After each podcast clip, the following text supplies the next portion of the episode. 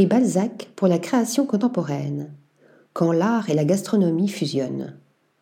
D'un cardoncello farci signé du chef Flavio Lucarini, le bistrot Flaubert, la céramiste Valérie Delarue a fait une vanité en grès émaillé à la profusion toute baroque époustouflante de vérité dans le rendu des matières végétales et animales. Pleurote, raisin préservé et peau d'anguille enroulée, le nuancier des émaux aux couleurs terreuses, illuminé du vert de la marjolaine et de l'or de la moutarde, attise les papilles autant que le regard.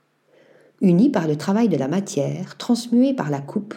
le pétrissage et la cuisson est cette secrète alchimie des ingrédients requise pour atteindre au chef-d'œuvre, ces deux créateurs inspirés figurent parmi les cinq duos de chefs et artistes sélectionnés pour le prix Balzac pour la création contemporaine, fusionnant cette année art et gastronomie.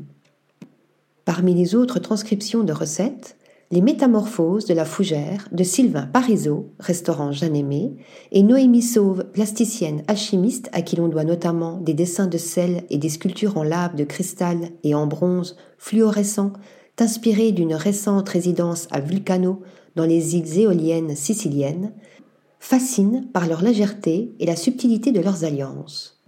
à un fond d'artichaut farci de crème d'œuf couverte d'un voile d'œuf de cent ans hérissé d'une crosse de fougère badigeonnée de crème d'ail noir et de feuilles de cambou au vinaigre raboté fait écho le mariage de la cendre de fougère cuite et de différents sables et verres soufflés colorés répandus en flaques opalines. Tout aussi subtile et sensuelle, la création de Sabrina Vitali, Anatomie du chagrin, déclinée en un fin veinage de fils de laiton aplatis et polis, est inspiré par un homard décomposé en robe d'argousier poudré de yuzu du restaurant Mallory Gapsi.